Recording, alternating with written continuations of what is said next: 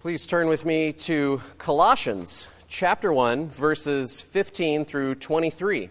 It's in your bulletin, or you can see it in context on page 925 of the Bible in your row. And if you need a Bible that you will read, that's what those Bibles are there for, uh, to show you that we don't uh, cherry pick things out of the Bible, but we put them in context. And if you need something uh, to see that context, that is there uh, for you. Uh, in fact, we're going through a series in the book of Colossians this summer. We're going to preach through every verse uh, to take this entire letter. Uh, and we're today at the second part of chapter 1 uh, of Paul's letter to this ancient church that, is, that was in uh, modern Turkey. Here now, Colossians 1, chapter, uh, verses 15 through 23. This is God's word, eternally true.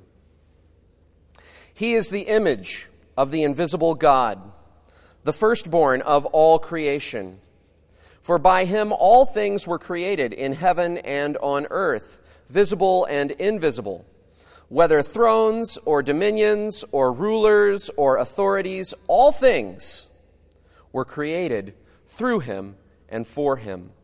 He is before all things, and in him all things hold together. And he is the head of the body, the church. He is the beginning, the firstborn from the dead, that in everything he might be preeminent.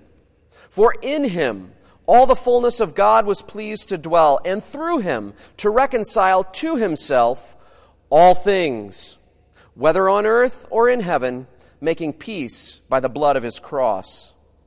And you, who were once alienated and hostile in mind, doing evil deeds, he has now reconciled in his body of flesh by his death in order to present you holy and blameless and above reproach before him, if indeed you continue in the faith, stable and steadfast, not shifting from the hope of the gospel that you heard, which has been proclaimed in all creation under heaven, and of which I, Paul, became a minister. Please pray with me. And now, O Lord, give us light that we might see light. Let the words of my mouth, the meditations of all our hearts be acceptable in your sight, you, you who are our light, our rock, and our Redeemer. Amen. Uh, my question for you this morning is Do you like my shoes? Do you like my shoes? I've gotten a couple of comments in the last uh, few weeks about my shoes and how they either uh, do or do not go with the, the rest of my outfit. And I'll just tell you the story. Um, I had some I had some black shoes that kind of go with the robe. They're a little more they were a little more dressy and kind of like that. Uh, but as I stand up for a long time on Sunday mornings, between, you know, in church planting, church planting is all about walking and being on your feet. You're on your feet carrying the gospel, you're on your feet gathering people, you're on your feet uh, setting up sound system and chairs and tables and things like that. And I noticed a couple of weeks ago that, uh, that as my dress shoes started to give out, um, that my back started to hurt more, and I thought, do I have another pair of shoes that is good for a long walk? And these particular shoes I wear whenever I go to the Monticello Trail, which is my favorite place to walk, to walk and think, to walk and pray, to walk and just be completely quiet. And so I've, I've been wearing them. And I thought in this book of Colossians, there, these are actually the appropriate shoes to wear. Because I would say that in the world today, we're calling this series uh, Walk in a Manner Worthy, which Paul says in this letter to the Colossians. And I would say that in the world today, there, people are looking at the church and wondering, wondering if the church of Jesus Christ will walk in a manner worthy of him. And so, as we're doing that, the, my shoes on my feet with my robe this morning help me, help remind me that we need to walk in a manner worthy. Uh, you know, the question that we often ask ourselves is we're talking the talk, but are we walking the walk? And how would we know? In the church, I said last week, uh, the answer is usually centered on two words discipleship and community. If we're doing discipleship and we're doing community, then that's how we know. And while those are correct answers, the words discipleship and community aren't self referencing. And there are many, many interpretations of what those words mean. And you can also go to almost any church website and find some word about discipleship and some word about community. So we need to look at Colossians and see. See how Paul defines these things. See what Paul, what words Paul uses to encourage us on in order to walk in a manner worthy. Last week we saw that Paul hears about the Colossians and as a result, it moves him to pray in a particular way that they would be filled up to walk in a manner worthy. This week, Paul is pointing the Colossians to the one who is worthy.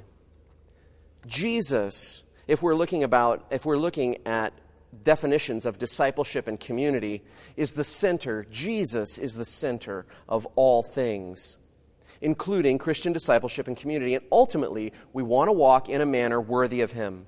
So this morning, we're going to ask, Who is Jesus? And we'll see Paul's three answers. Today, he'll say that Jesus is first in creation, Jesus is first in reconciliation, and Jesus is first in presentation. First in creation, first in reconciliation, and first in presentation. So in verses 15 through 17, first in creation. You can watch sports images on TV, or you can go out and play a sport. Which one makes you an athlete? The true form of athleticism comes from playing the game, not just watching images of it on TV. So we could be confused by verse 15 when it says that Jesus is the image of the invisible God. To our ears, that could make Jesus seem like less if he's just an image, like we just watch the images of sports. But the Greek idea surrounding this word, the word in the original is icon, uh, the Greek idea behind it is true form.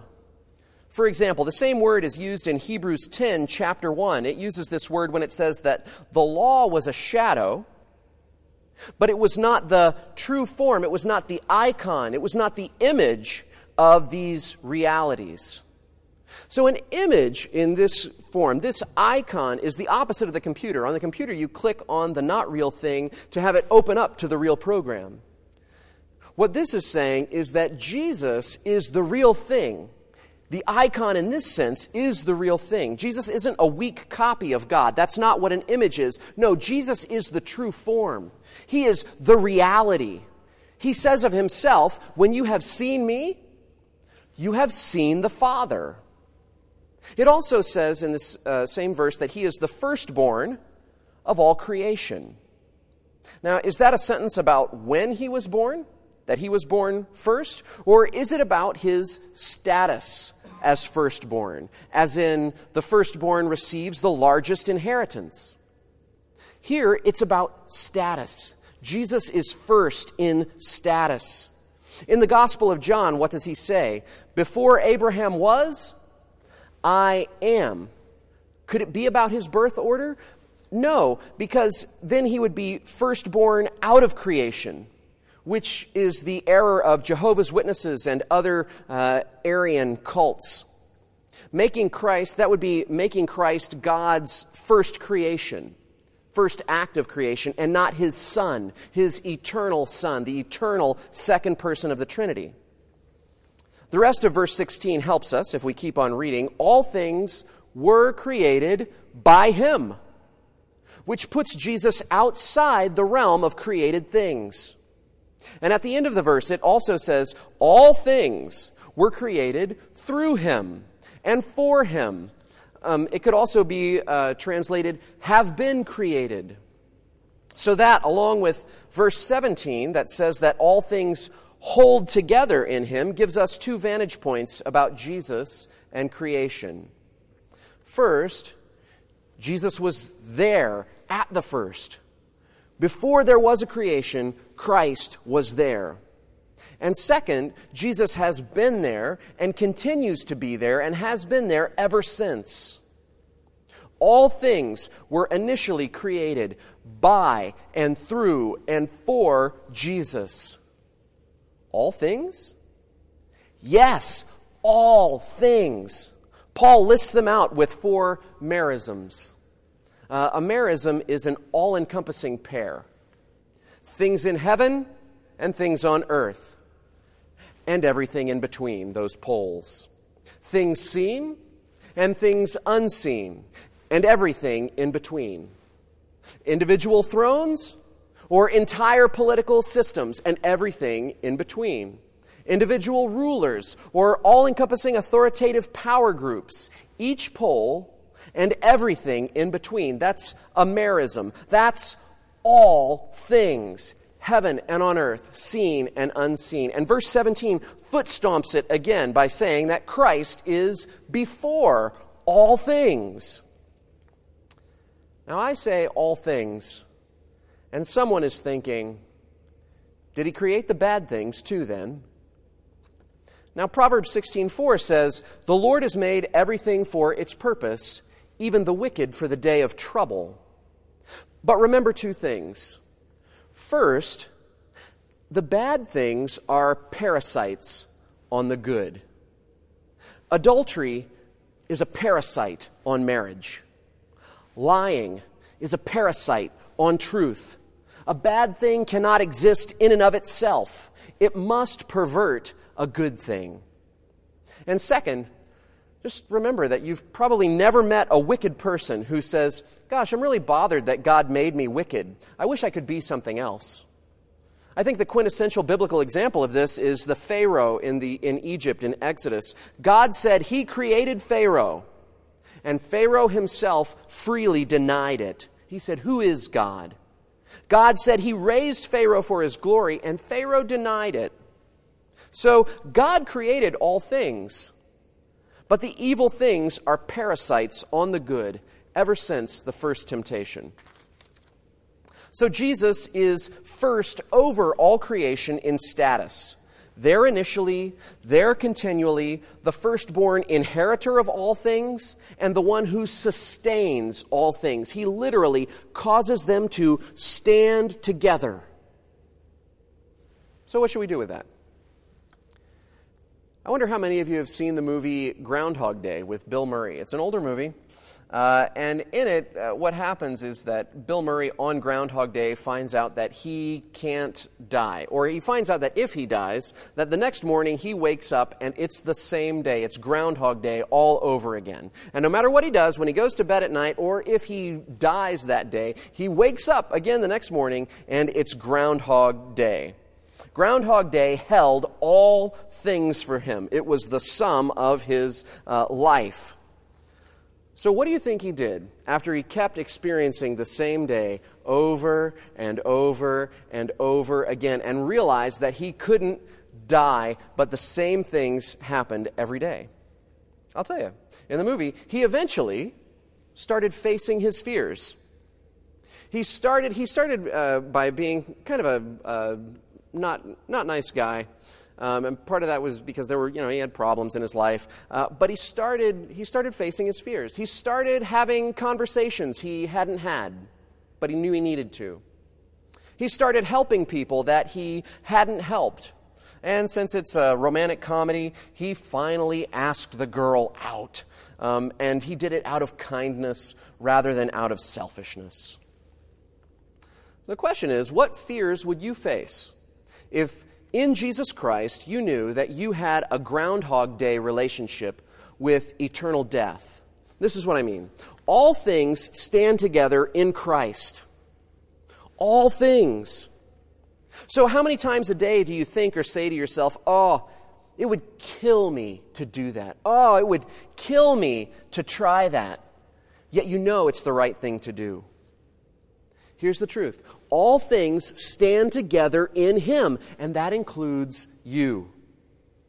So, what fears do you need to face in Him, knowing that eternal death cannot harm you? Is it something in heaven, like believing you have an eternal hope, therefore you can pray with boldness? Or is your fear something on earth, like facing your fear of personal finance? Do you need to face a fear you can see? A date that's on your calendar circled in red? Is it a friend you need to talk to honestly, either about repentance or forgiveness? Or do you have an unseen fear? an anxiety that cripples you, but you're too embarrassed or afraid to seek help. In Christ, things in heaven, things on earth, things seen, things unseen, they cannot harm you. All things stand together in Him. So if there are thrones or rulers or authorities you need to face, be it a boss, a parent, an agency, all those things hold together in Him. And so do you. And even death cannot harm you. So where will you step up and step out, knowing that He is first over all creation? Christ is first in creation. Paul goes on to tell us he's also first in reconciliation in verses 18 through 20. The Bible often speaks of the death and resurrection of Jesus in that order death and then resurrection. But here in verses 18 and 20, uh, the order gets reversed resurrection, then death. In verse 18, he's the firstborn of the dead. That's resurrection. And in verse 20, he makes peace by the blood of his cross, which is death. Now we'll see the significance of that in a minute. The very first thing verse 18 says is that Christ is the head of the body, the church. He's the beginning or the ruler. He is the first, first principle. But he is no mere principle. He is the firstborn from the dead. And this time we're looking at both time and status. Resurrection happened to Jesus first. And he is the king of all those resurrected in him, so that he might be first or preeminent in all things. How did that happen? Verse 19 tells us. Because all God's fullness was pleased to dwell in him. Above, in verse 15, we had the beloved Son as the true image or icon of God. And here again, we have Jesus as the fullness of God. What we're saying is there is nothing about God missing from Jesus Christ. Last week I said we get several groups of three in the book of Colossians, right? First in creation, first from the dead, first in all things. Those are a group of three. And now in verses 19 through 20 comes the refrain in him, through him, and to him. And that same group of three is above in verse 16. Uh, uh, in him or by him, you can translate it either way. In him, through him, and to him. And then it repeats this merism from before, whether things in heaven or things on earth. And remember, all things means all things. So here's the significance of the order, resurrection, and death that I spoke about just a minute ago. This passage, this part right here, can be applied to the church. And it must be applied to the church. Jesus is the head of his body, which is the church. But notice how it's all pronouns in here he, he, he. And notice how you can substitute some of those pronouns of he, he, he with it, it, it, meaning the church. The church is the beginning, it's the beginning of a new community. It is the body of the firstborn from the dead, for we are resurrected in Christ. And the church exists so that in all things Christ might be preeminent. Because in the church, the fullness of the Godhead has chosen to dwell in and among his people. And through the church, to reconcile all things for Jesus, doing the work of peacemaking through the blood of his cross, whether things in heaven or things on earth. How's that for a church mission statement? The body is made to follow the head. And if Christ is the head of all things and the church is his body, his body follows in being the head of all things, the beginning, the firstborn, bringing preeminence to Christ, the fullness of the Godhead in and among us, and doing the work of reconciliation through the peace of Jesus' blood shed on the cross. If, Christ dwells in the church through the power of the Holy Spirit, then Christ's church is a reconciling force, not a force to be reckoned with. The church is a peacemaking force, not a force of false peace. The church, through Jesus' blood, reconciles and makes peace on earth and in heaven.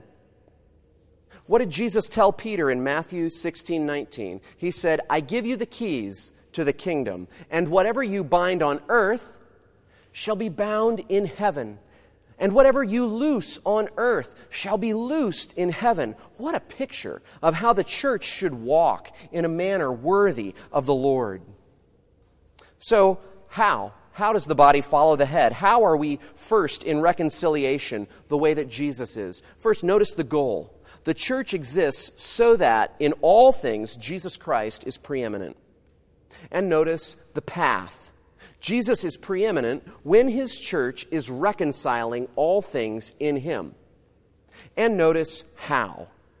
Peacemaking through the blood of his cross.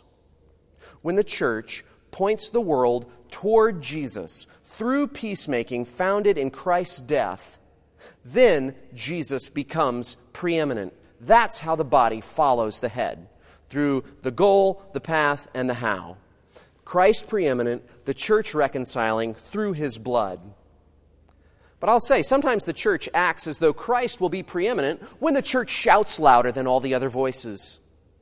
Or sometimes the church acts as though Christ will be preeminent if we win the attention of a strong political candidate sympathetic to our cause. But how does Paul describe it? How does Paul describe the gospel in another one of his letters? He says that the gospel is shoes. And why shoes? Because shoes mean you're ready. You're ready to walk. And what kind of shoes? What is this readiness for? The shoes of the gospel, the readiness of the gospel of peace. Peace. Our shoes should be fit with readiness of peace in the gospel. In other words, if Christ is to be preeminent in all things, and part of that involves the reconciling work of the church, then the church ought to have a readiness for peacemaking. But it's not just any kind of peacemaking, it's peacemaking through Christ's blood, the one in whom, through whom, and for whom all things were created. The very God of very God came to earth in the frailty of human flesh. And after loving the weakest among us, he died an unjust death at the hands of his enemies. His blood was poured out so that we could be purified and have peace with God. And then so that we could have peace with our enemies as well. So the question is where are you loving the weakest? Where are you seeking peace with your enemies? And now, church, who will invite you into that peace? Billy Graham the famous evangelist, was invited to meet Konrad Adenauer in the 40s, the elder statesman of West Germany after World War II. Konrad Adenauer led his country to peace after war and Holocaust. And how did he lead them to peace? Billy Graham said, When I walked in, I expected to meet a tall, stiff, formal man who might even be embarrassed if I brought up the subject of religion. After the greeting, the chancellor suddenly turned to me and said, Mr. Graham, what is the most important thing in the world? Before I could answer, he answered his own question. He said, The resurrection of Jesus Christ. If Jesus Christ is alive, then there's hope for the world. This is post World War II Germany. The Christ who is first in creation and first in reconciliation is also the first in presentation in verses 21 and 23. What do I mean about presentation other than the fact that it makes the third point rhyme? Only this the object of reconciliation is presentation, presentation before God's throne. Paul has a flair for what to us seem like run on sentences. So, to simplify verses 21 through 23, we could say, y'all, he reconciled to present y'all uh, if y'all continue in faith and hope of the gospel. The object of reconciliation is presentation. First, in verse 21, he says something true about us. Y'all were separated, alienated. How? Through a mindset, a mindset of enmity that came through evil works. And then verse 22 begins with a hinge and the door swings open. But now. Praise the Lord for the hinges throughout Scripture. But now. Now he reconciled y'all through his body of flesh through death. The door has swung open. On the outside of the door was alienation from God, and on the inside is reconciliation, peace, and fellowship with God. The door itself is Christ, as he said in John chapter 10. He said, I am the door. I am the door. His body of flesh, by his death, we enter that peace. But Jesus is not only the door, Jesus is also the host. And as the host, he presents you to the guest of honor, God the Father. And how does he present you? Holy, spotless, blameless. Now, who wouldn't want that? The problem often comes on one of two sides, though. Some hear how Christ presents us, holy, spotless, and blameless, and say, Who are you to tell me that I'm not already holy, spotless, or blameless? I don't need that. Don't label me. Don't judge me. Others hear how Christ presents us as holy, spotless, and blameless and say, That's impossible. That's impossible. That could never be true of me. Actually, they usually say something like, I'm too far gone. The church would fall down if I even walked in the door. So I'll tell you, on the one hand, we either have too much self loving, right, when we say, Who are you to tell me? Or we have too much self loathing. Oh, he could never save me. In your own moments of doubt, which one do you tend toward? Whichever one it is, this is what Paul means by the phrase alienated, hostile in mind. Both self loving and self loathing are the mindset of enmity. The self loving person says things like, How dare you? I deserve this. I only want my fair share. I have rights. The self loathing person says things like, But I'm so blank. He can do it for you, but he, he can't do it for me. Or they're always asking, but what about this thing about me? Or what about that thing about me? The question is, what can wake us up? What can wake us up from our self loving or wake us up from our self loathing? When I'm stuck in a place of demanding my rights, I see that the Creator of all things gave up His rights to come and walk among the least of us. And when I'm tempted to self loathing, I see that the man who became weak was exalted to the head of the body, the church, and that all things are subject to him. Self loving requires his death, self loathing requires his resurrection. His body of death is the door that swings me from alienation to reconciliation and ultimately a restoration of fellowship with God and with others. This is the hope we have, and it's in this hope that we should remain holy, spotless, and blameless. That's how Christ presents us. Let's be humble enough to receive it, let's be grateful enough to seek it. The enmity mindset, like all evil, is a parasite. So it is with self loving and self loathing. At the bottom of self loving is a person crying out to be celebrated. At the bottom of self loathing is a person longing to be loved. But who will place us in that position? I'll tell you who. The one who put the stars in place, your Creator the one in whom all things now stand together. In verse 22, it says, He will present you, or more literally, He will stand you up or exhibit you as holy, spotless, and blameless. The most celebrated and cherished diamond in the world is the Hope Diamond, housed at the Museum of Natural History at the Smithsonian. In Christ, you are the Hope Diamond. His body of death is the door that you walk through in order to be exhibited like that diamond, sacred, spotless, blameless for all to see. The last thing Paul tells us is to remain in the faith of Christ with this hope, firm as the ground underneath your feet. Don't shift from that hope. Don't shift that foundation. Earlier in the chapter, Paul had heard of this church and he was moved to pray for them that they would be filled up to walk in a manner worthy of the Lord. And now he's reminded them that they're reconciled in order to be presented spotless and blameless as they remained in that hope. Let us remain in that hope. The school system in a large city had a program to help children keep up with their schoolwork during stays in the city's hospitals.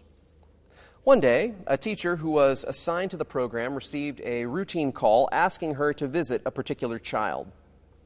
She took the child's name, the child's room number, and talked briefly with the child's regular class teacher. She said to the teacher, We're studying nouns and adverbs in the class now, and I would be grateful if you could help him understand nouns and adverbs so he doesn't fall too far behind while he's staying in the hospital. So the hospital program teacher went to see the boy that afternoon. No one had mentioned to her that the boy had been very badly burned and was in great pain. The teacher walked in, and she was very upset at the sight of him. Uh, and she stammered as she you know, worked out the words I've, I've been sent by your school to, to help you with nouns and adverbs. And when she left that day, she felt like she pretty much had not helped him at all. But the next day, when the teacher came back, a nurse caught her in the hallway and asked her, What did you do to that boy? The teacher felt she must have done something wrong and she began to apologize. No, no, no, said the nurse. You don't know what I mean. We've been worried about this little boy. We've been worried that he was in the fight for his life, but ever since yesterday, his whole attitude has changed. He's fighting back. He's responding to treatment. It's as though he's decided to live. The boy made a full recovery, and two weeks later, the boy explained that he had completely given up on hope until that teacher had arrived Everything changed when he came to this simple realization. He expressed it this way They wouldn't send a teacher to work on nouns and adverbs with a dying boy, would they? You see, Christ has been sent to you, not for nouns and verbs, but to present you before the face of God, holy, spotless, and blameless. And the Creator wouldn't come if He couldn't accomplish that work in you. And that's the hope. We're called to remain in the hope of that gospel. We're called to remain in Jesus, the Creator. We're called to remain in Jesus, the reconciler. Christ fills his church and makes it a reconciling body, a peacemaking body. Will you, like Paul, become a servant of that body in the hope of Christ's gospel? Let's pray. Oh Lord, we get caught between self loving and self loathing. We get caught in moments of despair rather than hope.